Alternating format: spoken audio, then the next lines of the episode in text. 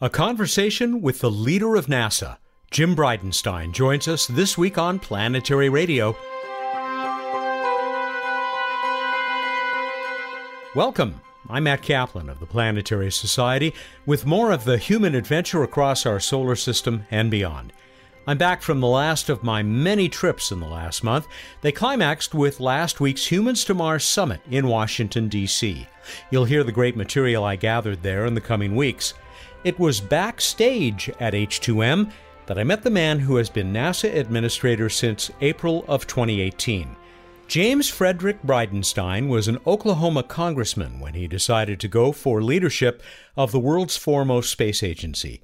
Now he is at the forefront of the latest plan to return humans to the moon, and to do so by 2024.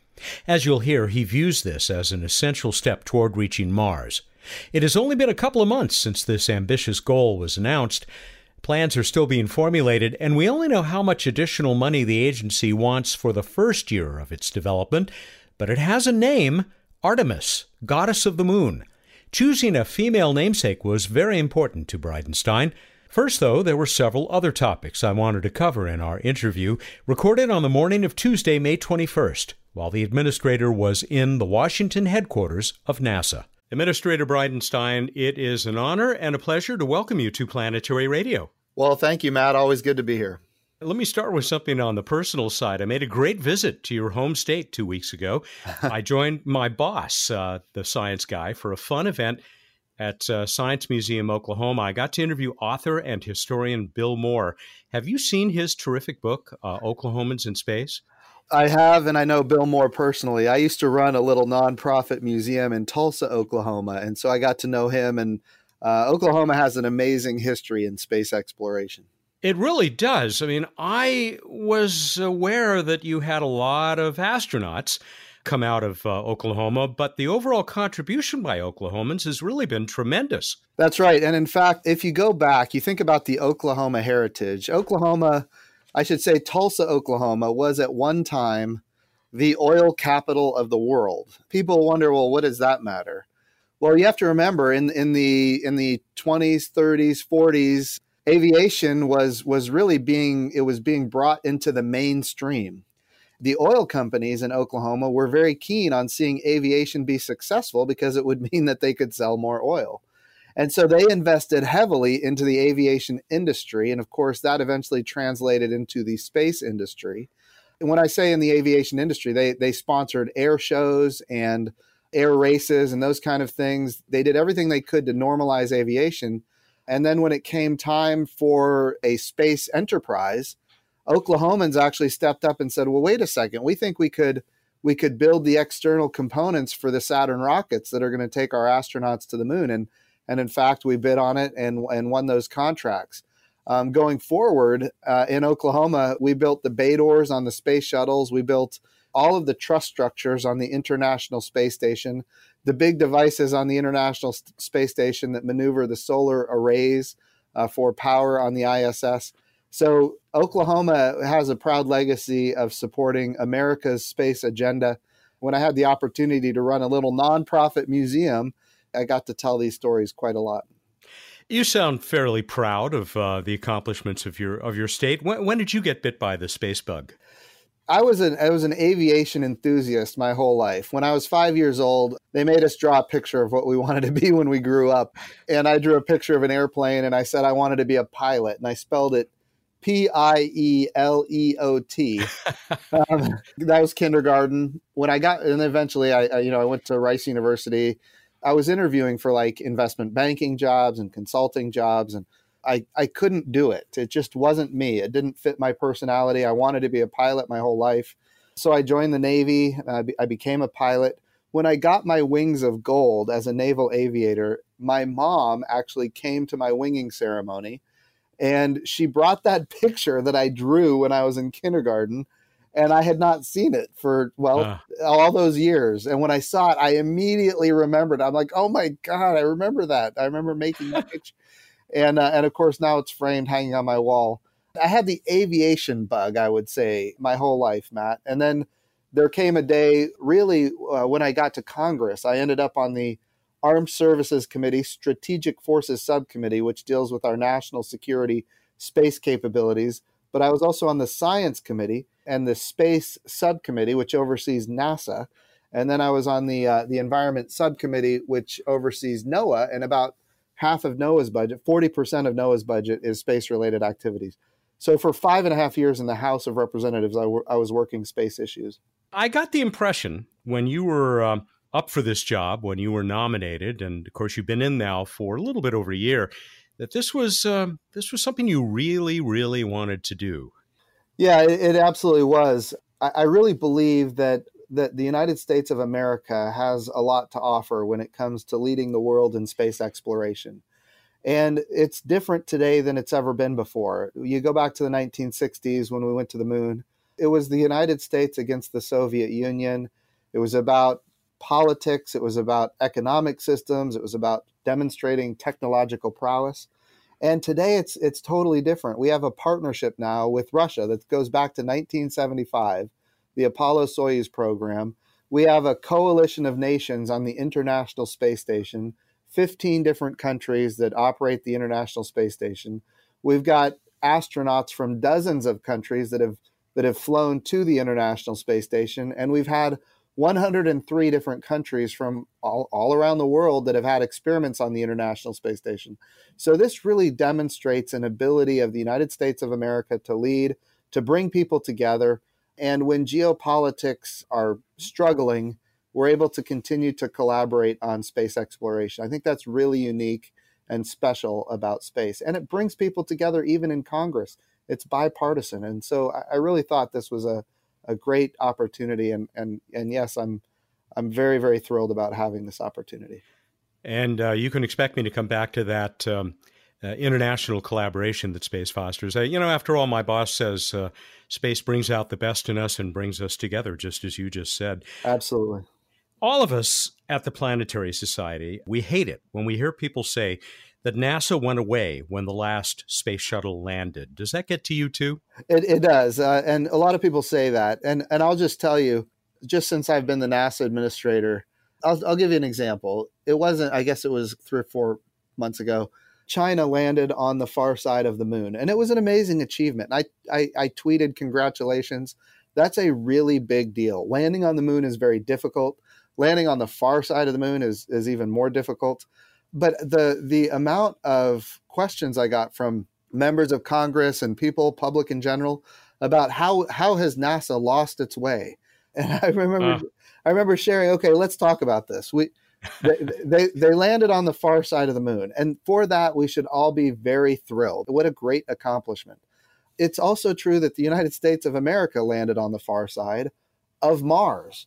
And we did it just a matter of months ahead of their landing on the far side of the moon. And by the way, we've landed on Mars now eight times in human history. And the United States is the only country that's been able to achieve that. And while that was happening, just a few months after that, I should say, we had the OSIRIS REx probe mm. enter, enter orbit around Bennu, which has never happened that you can enter orbit around an asteroid that small. And OSIRIS REx is going to be bringing back samples from Bennu so that we can get those samples and not just do research on them here in the United States, but share those samples with the world and demonstrate that when it comes to exploration, this is this is an agenda for all of humanity. At the same time that OSIRIS REx was entering orbit around Bennu, we had the New Horizon spacecraft flying by Ultima Thule in deep space, 4 billion miles from Earth in the Kuiper Belt, and getting these beautiful images of this snowman looking asteroid, this binary contact, as it were. And we're still getting amazing data back from that. So when I hear people say, What happened to NASA? I'm like, We're going gangbusters. We're doing great things every day. And now we we we just had the Crew Dragon attached to the International Space Station, so we're getting ready to launch American astronauts from American soil again. There is no shortage of amazing achievements happening here at NASA all the time. I'm thrilled that there's an organization like the Planetary Society that's willing to go out and share that with all of the world, as a matter of fact, all of the world. These collaborations are really important, and thank you guys for what you do. On behalf of uh, the society and our members, I'll, I'll, say you're very welcome. And thank you for the enthusiasm, the passion that you bring to it. Uh, just last week, your former colleagues, uh, the ones on the House Appropriations Committee, approved a $22.3 billion budget for uh, for NASA for next yep. year, uh, yes. fiscal year 2020. And I'm told the bill doesn't have a whole lot to say about your new moon plans, which we'll get to. Uh, but there is a lot of good news for other programs. I mean, how does it look to you? Oh, th- it's great. Now, I will I will tell you, we certainly want to have resources to to go back to the moon, to accelerate the path to the moon, to land the next man and the first woman on the south pole of the moon in 2024. That that is on our agenda. We certainly want to do that. It is also true that the amendment to our budget request came in the same week they were marking up the bill. So the idea that that was going to get somehow weaved into the bill that late in the game was not realistic. But but we did we did share with them what we're trying to achieve.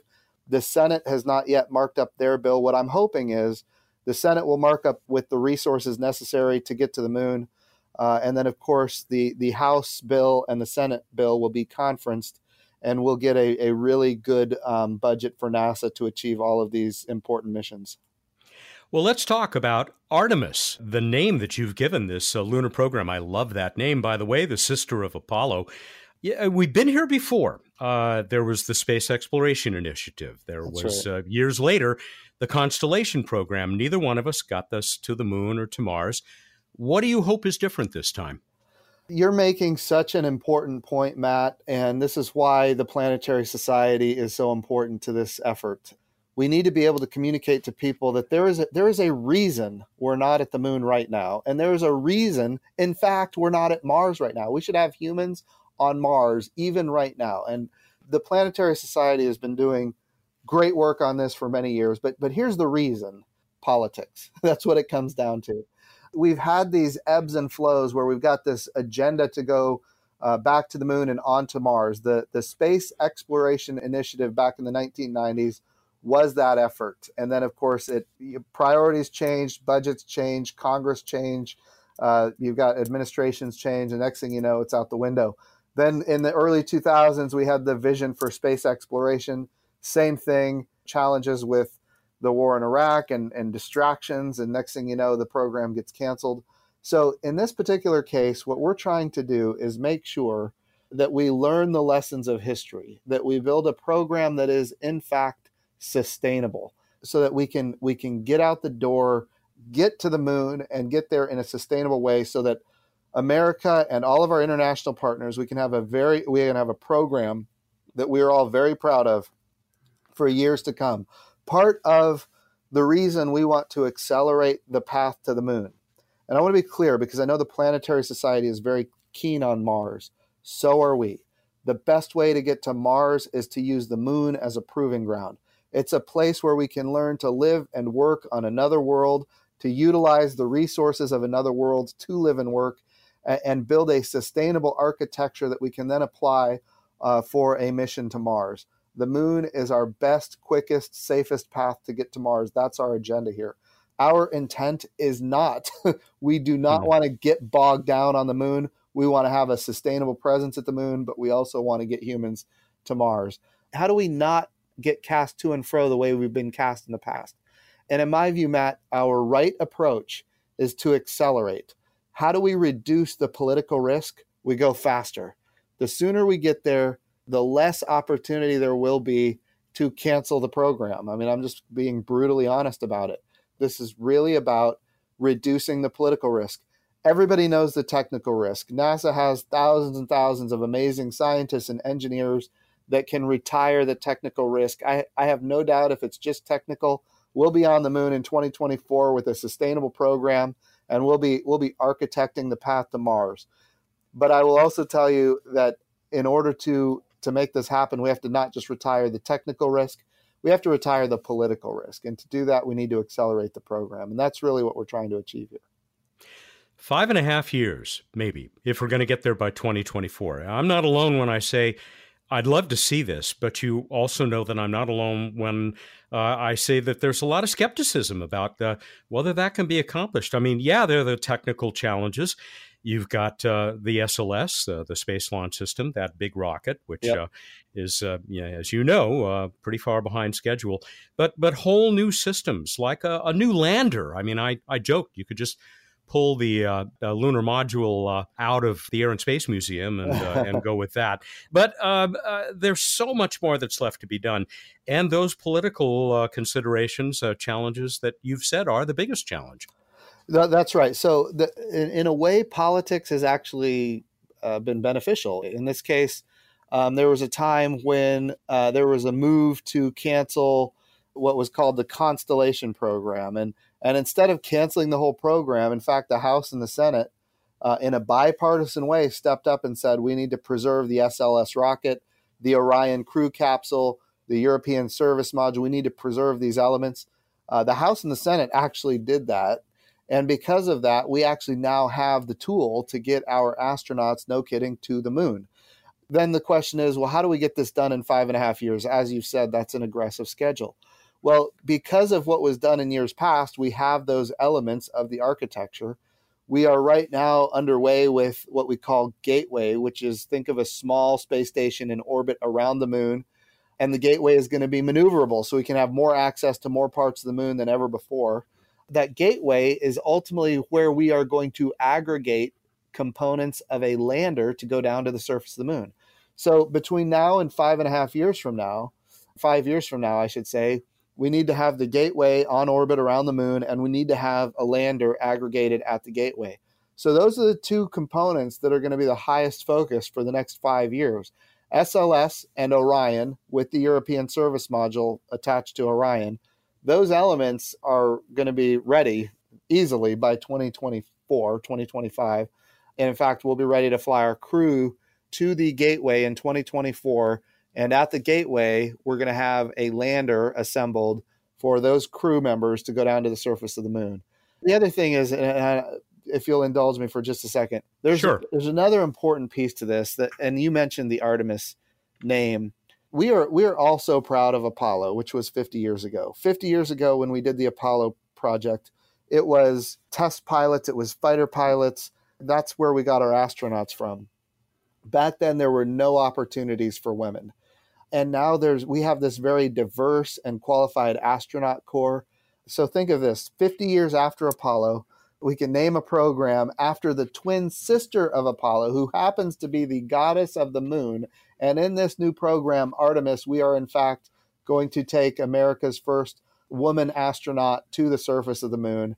I just think it's a wonderful story. I want people all around the United States, all around the world, to see themselves as having this amazing opportunity that wasn't available back in the 1960s and the 1970s.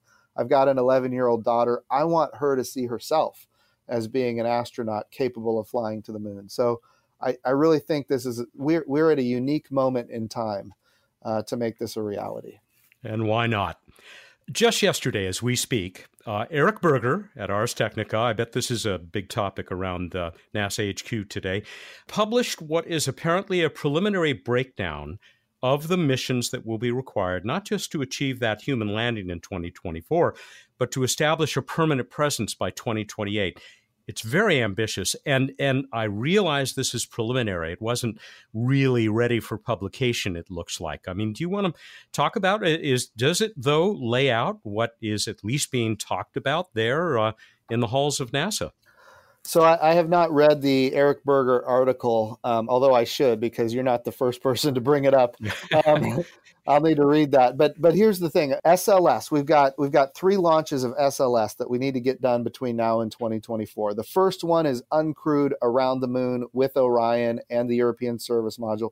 The second one is crewed around the moon with Orion and the European Service Module. The third one, the third SLS launch, I should say we're calling it Artemis, the third Artemis launch, Artemis 3. It will be a an SLS with an Orion service module and crew going to the gateway. That's that's three SLS launches, the third one with crew to the gateway. Between now and that day in 2024, we need to build the gateway. There's two elements to the gateway that we have to have to get to the surface of the moon. We need the um, power and propulsion element. It's solar electric propulsion. So the gateway will be sustainable. It's going to be around the moon for 15 years. It can stay there for long periods of time. And it's going to have what we call a utilization module. Think of a very small habitat. We don't want people staying there for months at a time, but certainly it's going to have the ability to, to sustain life for a, per- a period of time. So those two elements are going to require commercial launches to build the gateway, which is the first two elements or the key pieces to get to the surface. And then attach the gateway, we're going to have three elements potentially, and different contractors could offer different proposals. A transfer vehicle to get from the gateway down to low lunar orbit, a descent module to get to the surface of the moon, and an ascent module to get back to the gateway. So the idea is you have two elements of the gateway that will be assembled. You'll have a lander that includes three elements. And in fact, we want two very distinct landing systems provided by two very distinct contractors in hmm. order to reduce risk. And if there's a setback by one, the other one can go forward. Right there, there's um, eight commercial launches to get that that first woman and next man to the to the surface of the moon, the south pole of the moon, in fact, in the year 2024 that's the architecture that we're looking at right now. But I want to be clear, Matt, we're doing this in a way that's never been done before. People say, well, how much is it going to cost? We want specifics, how much it's going to cost. This is what's important. To get from the gateway down to the surface of the moon and then back to the gateway, we are talking about buying this as a service. We're not going to purchase, own, and operate the lander. We're not going to generate thousands and thousands and thousands of requirements and, and micromanage every piece of this architecture. We're, we're going to buy a service from a commercial provider that is going to have customers that are going to be people other than NASA. So, who are those customers? Well, we don't know yet, but I believe that they are out there. Could be tourists, could be uh, manufacturers, could be people interested in pharmaceuticals. There's a lot of different customers that could be out there that would have an interest in getting to the surface of the moon. Could be interested could be people interested in using the water ice that we discovered back in 2008 and in 2009. So there's there's all kinds of opportunity here. We're going to receive proposals from industry and see who can provide what and see what they're thinking as far as costs. And of course, we want to share in that cost, but we are expecting our commercial providers to also invest their own resources so that they can have a market that goes beyond NASA. Would you call this new Commercial Lunar Payload Services Program, uh, otherwise known as CLPS, is that sort of a first generation of what you're talking about? That's exactly right. So, CLPS is our intent to buy access to the surface of the moon without us purchasing, owning, and operating the hardware. We have scientific instruments, we have landers, we have other things that we want to get to the surface of the moon to do all kinds of different scientific experiments. What we don't want to do is we don't want to purchase, own, and operate the hardware to get our science capabilities to the moon. We want to have a commercial provider, and for CLPS, we're talking about very light payloads. We're talking about 15 mm-hmm. pounds, 20 pounds, small payloads to the surface of the moon. And we want to use these scientific instruments to make characterizations um, about the surface of the moon so that when our astronauts get there in 2024, they can, no kidding, do very meaningful work. Um, and so we're going to have potentially dozens of missions to the surface of the moon between now and 2024 that are going to be small payloads, NASA payloads delivered commercially to the surface. And through that process, that's going to be run by the Science Mission Directorate. We're going to learn all kinds of things about precision landing, about the surface of the moon, about communication architectures. We're going to learn all kinds of things that will then be applicable to our eventual human landing? So the answer is yes, absolutely, Matt. We intend to use CLPS as a technology demonstration capability as well as a science capability to feed forward to our eventual moon landing in 2024. More of my conversation with NASA Administrator Jim Bridenstine is moments away. Stay with us. Forty years ago, my professor, Carl Sagan, shared his dream of exploring the cosmos with solar sails. The Planetary Society's LightSail 2 will soon become the first small spacecraft to be propelled only by the light of the sun. I'm Bill Nye, and I'll be there as a rocket carries our craft into orbit. Tens of thousands of members have made this day possible. Already part of our LightSail team? Thank you. It's never too late to join us. You can learn more at planetary.org/membership. Back to Artemis directly.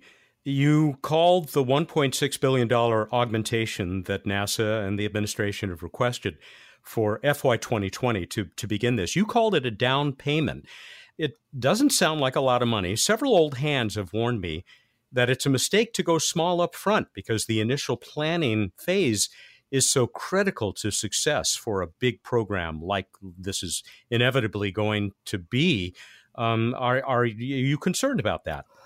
So the answer is yes. Uh, that's something that I worry about. I want to make sure that this program not only gets out of the gate, but actually gets completed. And so learning the lessons of history is critically important and, and understanding the, concerns of the old hands is definitely important as well. I will also say, listening to uh, this particular podcast from from other folks, uh, if you go back and and and you you hear the space exploration initiative in the 1990s, what resulted mm. in, it, in its cancellation? They came out of the gate with too much money, and Congress immediately said, "Well, that's too much. We're not going to be able to achieve that." And Congress, it never it never got launched. So the answer is when we talk about any kind of development project, and for this we're talking specifically about landers to go from the gateway to the surface of the moon, we are talking about a standard bell curve of funding where the initial years are pretty low. Uh, I should say the initial year in this case, since we are accelerating, is, is fairly low, and then it goes up from there. So the second year, the third year, it, it accelerates, and then the fourth year, the fifth year, it starts coming back down as you get into sustainable operations. That bell curve, what what I would like to have had, and and and who knows, maybe the Senate will help us with this. I'd like to take the money that's required for the entire program and get it all in year one then we don't have to worry about the bell curve and whether or not we're going to get it in year two, three, and four. Um, mm-hmm. But instead, you know, the way Congress funds things, it's it's one year at a time, and we need to make sure that uh, for the year 2020, we're getting the money that we need in the year 2020, and then from there we go to 2021. The appropriators very fiercely guard their ability to control the money year in and year out, and I understand why they do that. I used to be in the House myself, that's how they have checks and balances on the executive branch. It's written into the Constitution. Certainly, I fully respect that.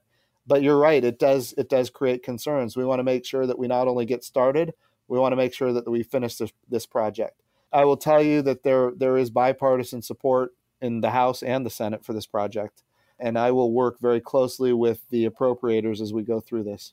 You've made my colleague Casey Dreyer very happy because I think you were referring to uh, our monthly space policy edition in his recent conversation with Mark Albrecht. Who, yes, uh, that that was what I was. Yeah, good, good. Yeah. yeah. well, Casey, uh, uh, we'll have to send you a note. Uh, thank you note for that. okay. Uh, you know, speaking of, you said bipartisan support.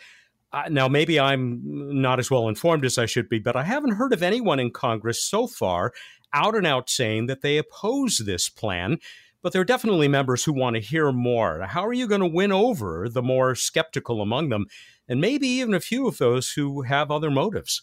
Well, the, the key to this whole thing, and the, the reason it hasn't succeeded in the past, we have to keep it bipartisan. That's what I've been working on. When I went through the confirmation process, I committed to everybody that we would run this in an apolitical, bipartisan way. I think we've had a lot of success with that. It is true as far as I know, nobody has come out and opposed it. There, there are people out there that say we need more information. Believe me, I understand that. We're, we want to work with them to get them all the information they need to feel comfortable with this with this project. I will also tell you that members of, of the House and the Senate on both sides of the aisle have said to me privately, we want to make sure you're getting what you need. We don't want to shortchange you. Is this enough? there was actually one questioner on the record. It was Gary Peters, a, a Democrat from Michigan, um, who I have great respect for because he he cares a lot about space, especially when it comes to um, space weather. He's he's really involved in space weather, and he asked me on the record in a hearing. He said, "Is this enough?" And and I answered. I said, "Well, sir, it's it's enough for the first year." But uh, you know we're going to need more in future years. I really think that this is an apolitical, bipartisan kind of thing. People want to go back to the moon. They they want to have this this moment where we recognize we haven't had a person on the moon since 1972, and because of that, we there has been no women on the moon. I think that there is strong bipartisan support for this Artemis program, where for the first time we're going to demonstrate that this is a program for all of America, everybody, that in- includes not just women and men, but but all races and ethnicities. Um, we really have a moment of opportunity here that we didn't have in the 1960s and the 1970s, and I think it's important that we capitalize on it.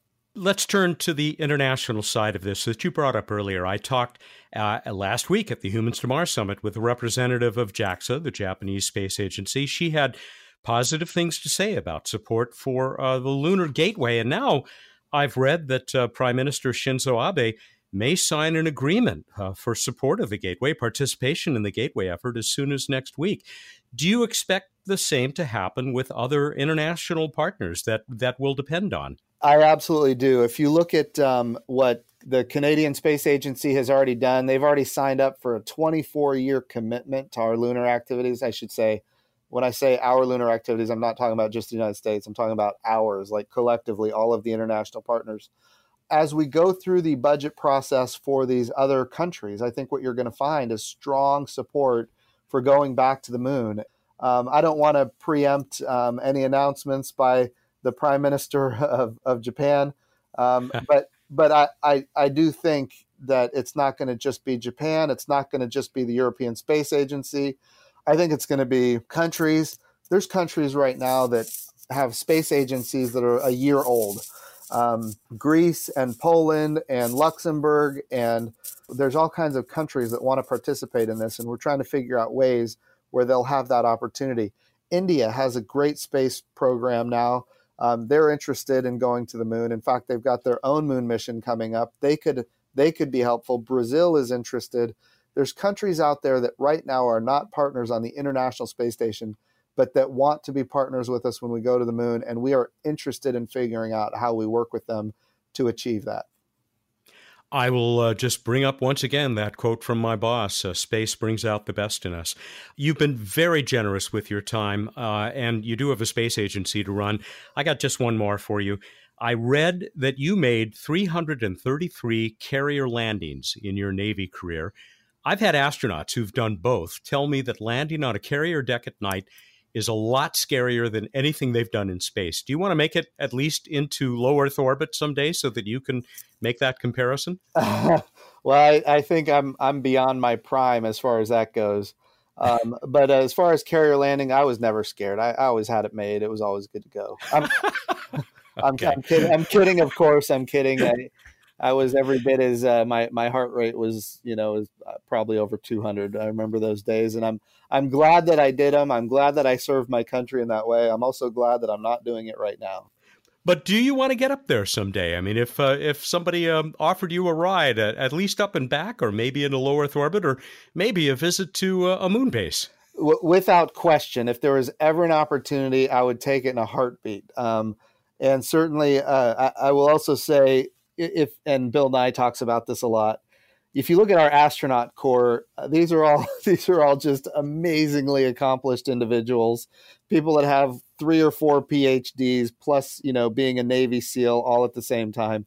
I, I'm I'm pretty sure I would not go th- make it through that process, but I will also tell you I'm glad I'm glad that we have the amazing astronaut corps that we have. But I also want to make sure that as we commercialize low Earth orbit, we are expanding access to space for for everybody. That's the goal. We want everybody. The more people we can have um, experience space flight, I think the better we're going to be as a country, and and the better it's going to be for all of humanity. I'd like to make that trip with you, Administrator Bridenstine. All um, right, we'll do it. thank you very much for this, and best of success as you uh, continue to lead the leading space agency on uh, on planet Earth. Thank you, Matt. And I just want to say a shout out. I know your listeners at the Planetary Society, they listen to this. We are so grateful for the great work of the Planetary Society. And without your leadership, we wouldn't be where we are right now. Uh, and I just want to encourage everybody to, to continue doing what you do to make sure people understand the importance of space exploration. Many thanks for that as well. Uh, Jim Bridenstine, he became NASA's 13th administrator, just 13 since what, 1959, I think. Barely a year ago, April 23rd, 2018, he came to NASA, of course, from uh, Oklahoma, where he represented the 1st Congressional District. Time for What's Up on Planetary Radio. We are joined once again by the chief scientist for the Planetary Society. And he, well, we're going to get to what's up in the night sky and all the other stuff. But um, obviously, light sail is uh, on our minds at the Planetary Society right now. Uh, you've got a, an interesting little sidelight, an insight rather, into what it takes to uh, to get a, a spacecraft up there, having to do with what paperwork. Indeed, having to do with paperwork. so, in addition to all the paperwork you want to keep, or at least electronic versions of everything you're doing to the spacecraft, there are also wonderful regulatory uh, requirements from the U.S. government, including uh, from the FCC for having a radio license, which we just got uh, radio license applicable to the new launch period. Then we've been having lovely required correspondence with NOAA, the National Oceanic, Oceanographic and Atmospheric Administration, who, of course, is the organization in charge of monitoring any spacecraft, U.S. spacecraft that has a camera on board. Oh, really? That's great. so we filed our uh, pre-launch uh, submission to them. We also had previous submissions to them. We've got the new license from the FCC, and so it's fun times. Things that most people don't know, nor do they want to know, are required when you fly spacecraft in space. But you, you lucky dog, you get to deal with all this. I do, I do, and I have a good team that helps me out. That's good. I'm I'm glad because I, I, know how I much you love paperwork. but I know how much you love bureaucracy. it's one of the reasons I work at the Planetary Society is my dislike of bureaucracy. Let's go ahead and talk about what's up there in the night sky, soon to be joined by Lightsail 2 the morning sky is kind of petered out, except for uh, Jupiter and Saturn still being up uh, in the south in the pre dawn. But in the evening sky, Jupiter and Saturn moving into the evening and they're rising. So Jupiter's actually looking like a very bright star in the east in the mid early mid evening. Uh, it'll be brighter than any other star in the sky. And then Saturn's coming up around the middle of the night looking yellowish. Oh, and Mars, don't forget about Mars. It's really recalcitrant, if I actually know what that word means, uh, and is hanging on uh, in the southwest in the early evening, looking reddish and not that bright. That doesn't have anything to do with calcium, does it? Uh, it's the it's the reuptake of calcium, recalcitrant. I really should try not to demonstrate my confusion on vocabulary on the radio, but oh well. We move on quickly to this week in space history. It was a long time ago, 60 years, 1959, the successful flight of the Monkeys Able and Baker suborbital flight into space and back. And then 10 years later, Apollo 10 descended with its lunar module to within 15.6 kilometers of the moon's surface in a uh, full rehearsal preparing for Apollo 11. A happy anniversary, General Thomas Stafford. Indeed. And uh, by the way, we've uh, continued to put new pages on our website about the Apollos every time we pass an anniversary. So Jason Davis has prepared a wonderful Apollo 10 page you can find under our mission pages on our website. Planetary.org. He's doing great work with that. Thank you for mentioning it.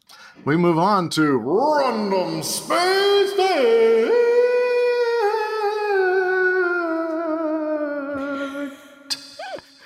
Well, I like that a lot, but I mean, here's maybe the biggest omission of I've ever made in not getting a celebrity to. You didn't ask Administrator Bridenstine to do random space fact. I'll call him back right after we're done. All right. Well, you have my permission to replace mine if you actually did that. Thank you. Speaking of NASA and who works for them, there are more than 17,000 people who work as employees of NASA. And of course, lots, lots, lots more who are funded as contractors and getting grants and other things, but about 17,000 actual employees. Big organization, yeah, that he runs. All right, we move on to the trivia contest. And I asked you the somewhat complicated question What is the name of the 930 meter asteroid that will fly by Earth at 0.65 the distance to the moon in June 2028? Spooky. How'd we do? Most people came up with this. There were uh, uh, quite a few who had an alternative 1997 XF11, but it actually is going to make its close pass later in that same year. Apparently, it's a big year for big rocks going by our our moderately big planet. Uh, the vast majority of people did come up with what I think you were looking for. I'll give you the full name 153814 2001 WN5. Oh boy, it's so sexy. Just even talking about it, I start to sweat. yeah, I just call it Bob. well, we had a few people who who said that they're putting in uh, either Kaplan or Betts uh, yes. as they're, they're, nominating us uh, to for, for the renaming of it. We got that amongst other entries from Paul in London, London, England. He's a longtime listener, first time winner. Is he correct, first of all? Yes. Fantastic. Paul, I'm glad to give this to you. Why? Because he has let me know in the past that uh, among the things he does in life, he takes groups of young people all over the world to show them interesting parts of our world, and they spend a good deal of time looking up at the night sky. And he uh, depends on what's up to give him clues as to what to uh, to point out to the kids. That's cool. Paul, you're going to get yourself a Planetary Society. Oh, you you jumped the gun. you're you're warming up. I can tell. A Planetary Society kick asteroid asteroid. asteroid, and a 200 point itelescope.net account, that worldwide network operated on a nonprofit basis out of uh, Australia, where we have so many listeners, telescopes all over the world that you can uh, use to uh, look at stuff all over the universe. A- anyway, that's what Paul's going to get. Speaking of Australia, Chris in North Turramurra, Australia, Turramurra Murra, Turramurra Lie, he says it really it really it really does need a catchier name like almost destroyer of worlds or or something. He says he looks forward to Dave Fairchild's poem, What Rhymes with WN5? Staying Alive? Well, stay tuned. You'll know in a moment, Chris. Benton, uh, I'm not sure where he is, but we've heard from him before. He says, with a mean diameter of almost a kilometer, it's a big fella. The mean diameter of 932 meters means, you ready, that would have a cross sectional area of about 21,300 light sail twos. oh, it, get, it gets better. The new area unit of the universe. If it's a sphere, you could cover it with 85,300 light sail twos, but you might have to cut some up. Honestly, I could come up with some better ideas for what to do with that many light sails, but we've only got a little more than nine years, and we'll need to make more than 25 per day if we want to have that asteroid covered. uh, we'll uh, take that under consideration. Here's Christopher in Williamsburg, Virginia. He says, Coincidentally, 2001 WN5, they considered that name for their second child, but for some reason they went with Lindsay. yeah, maybe there'll be a third. As promised, from our poet laureate, Dave Fairchild.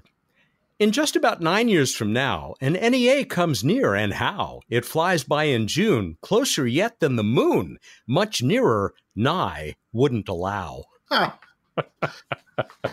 going to have to talk to him. Yeah, good stuff this week. Okay, we're ready to move on. All right.